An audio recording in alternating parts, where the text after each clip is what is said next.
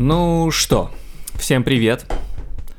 Меня зовут Илья Мензелеев, и я решил записать, наверное, это называется подкаст.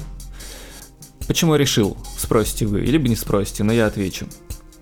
Вы такие хорошие опросы мы прошли, много хороших и реально цепляющих ответов там было.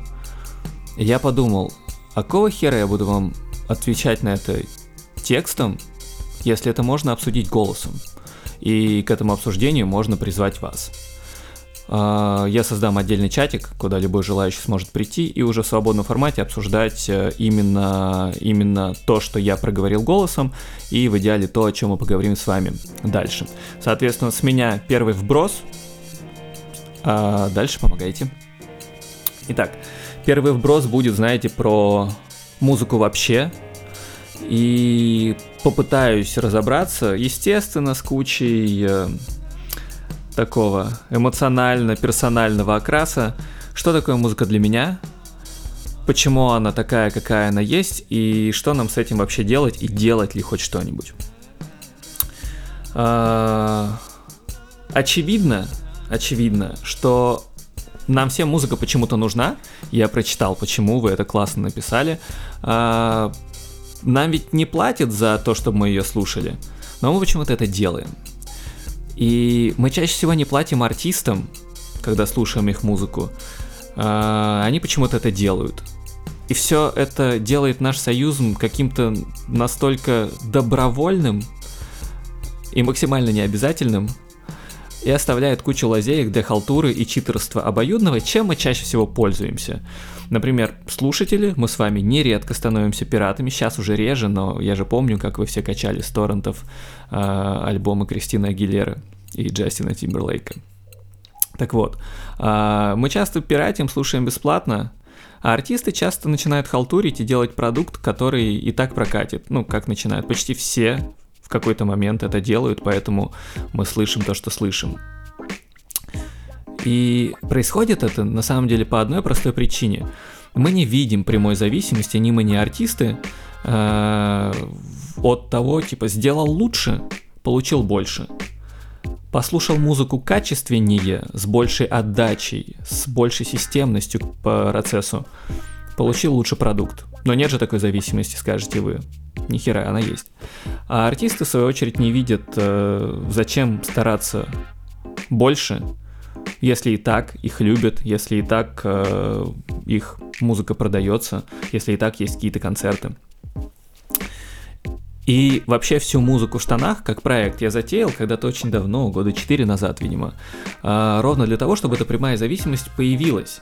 Если мы перестанем халтурить и заниматься пиратством, если мы начнем разбираться лучше, понимать музыку, чувствовать ее, ходить на концерты, тогда у артистов появится прямая взаимосвязь их усилий и качества их продукта с их местом в иерархии.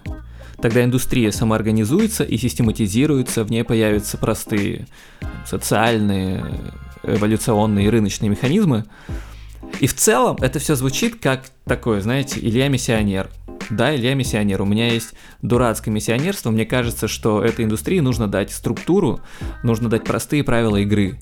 И начать нужно с нас самих, со слушателей, потому что у них, у артистов, пока как-то не получается. Так вот, для меня структура — это показатель развития. Творческий процесс это не хаос, а система. И хотя многие думают как раз наоборот, люди думают, что творчество это купить колонки, скачать пиратский Loops, написать какие-то там слова и готово. Кстати, мой папа саксофонист э, до сих пор думает примерно так про рэп-музыку, и у меня заняло очень много времени, чтобы помочь ему увидеть, что рэп давно эволюционировал, и там есть примесь джаза, любых других жанров, что сэмплирование это отдельное искусство, а текст там может быть намного, намного глубже, чем он думает. Увидеть-то он это увидел, но все равно считает, что это какая-то параша, ну ладно, не об этом. Короче, творчество — это жесткая самодисциплина, структурность и владение очень сложными, почти Э, почти необъятными вещами на самом деле. Это можно узнавать на протяжении всей жизни. Будь то нотная грамота, или игра на инструменте, или, или язык, рифма, ритмика. Короче, первая мысль, которую хочу зафиксировать, чтобы вы в, в этом моем потоке не потерялись. Наши с вами усилия Наша с вами музыкальная эрудиция, системный подход – это то, что может двинуть индустрию вперед, дать ей системность и помочь артистам делать продукт лучше. И эта привычка точно позволит нам, вам, блин, мне получать больше удовольствия от музыки, слышать не больше и больше чувствовать. Вот. Ну и с моим миссионерством вы мне немного поможете тогда. Теперь вторая мысль про хорошую и плохую музыку. Говорят, есть такое разделение. Говорят, нет, кстати, разделения на жанры, но есть хорошая и плохая музыка, и я, кстати, с этим согласен. Так вот, как вы думаете, чем хорошая музыка отличается от детей богатых родителей? 5 секунд вам на размышление. Правильный ответ – музыка не делает вид, что всего добилась сама. У хорошей музыки есть одна важная особенность – преемственность как у науки или как у власти в здоровом виде. Она знает, что ей для жизни нужно все, что было до, и обязательно должен быть кто-то, кто будет после. Это как жизнь на необитаемом острове. Рано или поздно нужно, чтобы приплыл кто-то новый, чтобы не спать с родственниками. Потому что рано или поздно вы все становитесь родственниками на необитаемом острове. Вот такая вот метафора. Эта сменяемость и преемственность дает постоянно увеличивающуюся глубину. Так, например, как мне кажется, появился водораздел между черной и белой музыкой. Этот водораздел на черное и белое очень условный, примитивный, как я сам, и он скорее отделяет западную музыку от нашей локальной. Но мысль понятнее на черно-белой аналогии, поэтому вот, вот так вот. Черная музыка несет в себе, как мне кажется, ДНК еще со времен язычества, шаманов, жертвоприношений и пейджеров – а также со времен рабства, потому что песня — это то, что всегда помогало делать свою работу. И сегодня на самом деле помогает, когда мы в офисе в наушниках сидим, но слушаем мы чуть другую музыку, а не такую.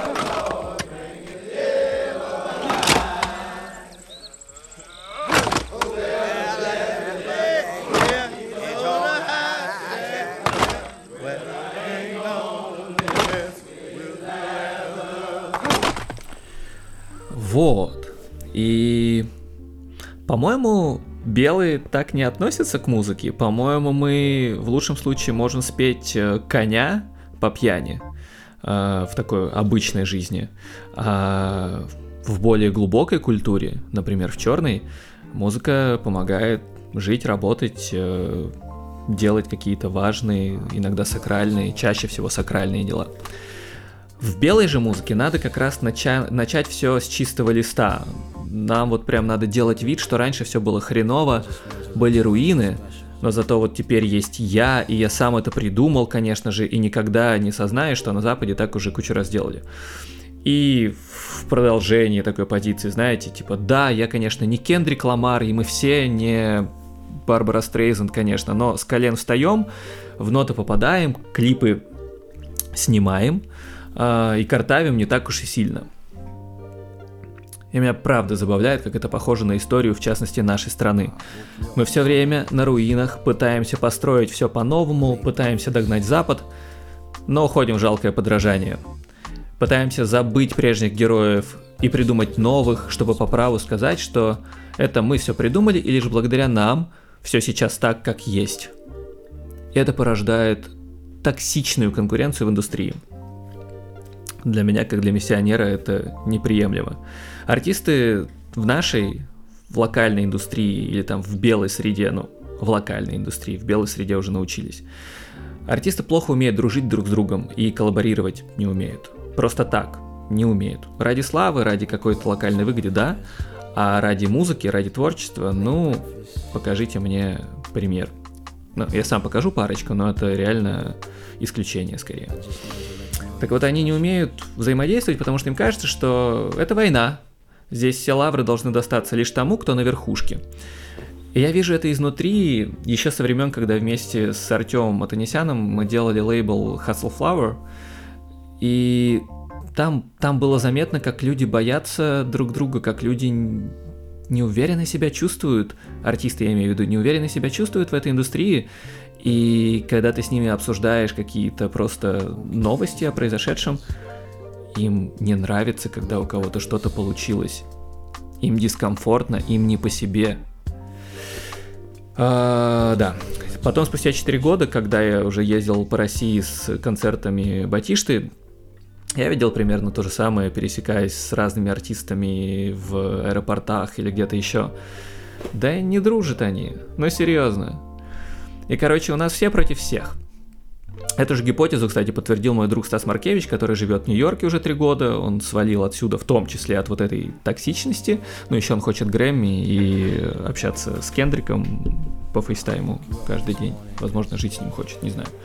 А, мысль и, и гипотезу он подтвердил ровно такую, что если индустрия выздоровеет, станет ментально взрослой, то спрос будет не только на самую верхушку, которую нам показывают, в наших реалиях это, конечно же, эстрада, но и на всех других уровнях. Тогда не нужно будет артистам расталкивать друг друга локтями и пытаться влезть в очень узкую форточку голубого огонька и шоу «Голос». Они будут видеть отдачу и на своем уровне, и будут просто улучшать свой продукт. То, что каждый из нас, наверное, должен делать как профессионал. И ведь это у нас не артисты не талантливые, у нас слушатель пока что профан и не умеет требовать. Опять же, по-моему, очень много параллелей с политикой, насколько я ее понимаю. Не факт, что я ее понимаю. А, так вот, про вкус. Третья мысль на сегодня, да и хватит. Мне сложно любить белую музыку, мне сложно любить локальную музыку. Я больше люблю черную, она глубже и ярче для меня. Но и в нашей белой культуре ведь точно есть на что опираться. Это, например, классическая музыка, хотя, на мой взгляд, она больше про голову, а не про чувства, но тем не менее. Это народные песни и частушки, которые, во-первых, есть. Да, они чаще всего заунывные плачи, но все же, все же они есть. Это, конечно же, русский рок, и простая искренность в виде какой-нибудь группы «Пятницы» 2000-х годов.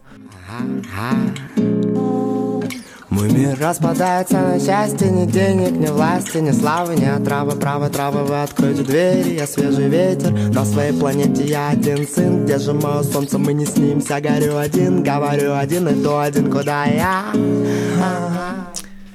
Чтобы не быть голословным, я постараюсь э, показать вам, наверное, эту преемственность и глубину, которая есть прежде всего в черной культуре и в западной музыке сегодня.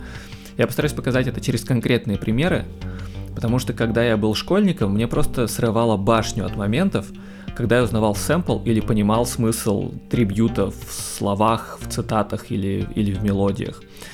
И это, это, блин, важно, потому что, смотрите, оно сформировало у меня ощущение дома от дружелюбной музыкальной среды на Западе. Этого ощущения у меня вообще не возникает э, от российской индустрии, а оно важное оно, оно такое очень сильное, очень теплое. Так вот это ощущение дома, где все со всеми дружат, где все уважают труды уже ушедших, где нет задачи сделать лучше, но есть задача использовать лучшие наработки в своем творчестве, мне кажется, это хорошая метафора для, для того, что мы в итоге должны когда-то словить или, или помочь привести э, эту индустрию. Итак, Немного примеров. А, я обязательно, обязательно начну с Билла Уизерса, который на прошлой неделе скончался. А это прям соул-гуру и человек, которого сэмплировали, но точно по, по чистоте он входит в топ-5 самых популярных э, сэмплируемых когда-либо артистов.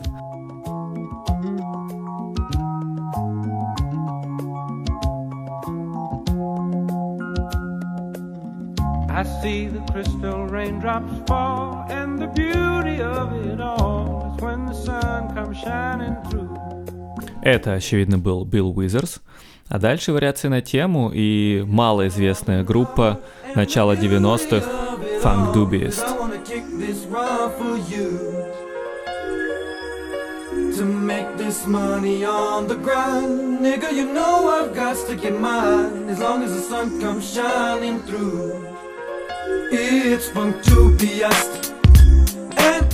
Намного больше примеров я подготовил в специальном плейлисте. Называется «Музыкальный кругозор в штанах». Он у вас уже есть, но я продублирую. Мне, мне не сложно, ребята. Мне, мне даже это записывать пока не сложно. Поэтому за этим любопытно следить. Любопытно, как эта преемственность соблюдается и подпитывает будущее поколение. И я хочу, чтобы это делали самостоятельно. Все это вы послушали. А я это записал лишь с одной целью. призвать вас искать глубину в том, что слушаете, искать преемственность, отличать мелкую песню, сделанную с нуля на условных руинах, от большого произведения, опирающегося на контекст. При этом сразу не кидайте меня камнями, кидайте потом в чатике. Я не говорю, что с чистого листа и на руинах всегда плохо. Так можно что-то фундаментальное перепридумать и вообще увести в новые дали. Нормально, можно, все хорошо. Но я говорю, что мы получим от музыки больше, если увидим в ней глубину, если увидим в ней преемственность, если будем этим э, топиком чуть больше интересоваться. Для этого данный подкаст и существует. Надеюсь, это не последний мой выпуск. Надеюсь, вы мне поможете его создавать. Меня зовут Илья Мензелеев. Ссылку на чатик даю следом. Спасибо, что переходите туда. Или не переходите, все равно спасибо. Короче, вы красавчики все хорошо, люблю вас, карантин пройдет, э, любовь свою найдете, если сейчас любовь несчастливая, то ее потеряете, а потом найдете, все будет ритмично. Такие дела.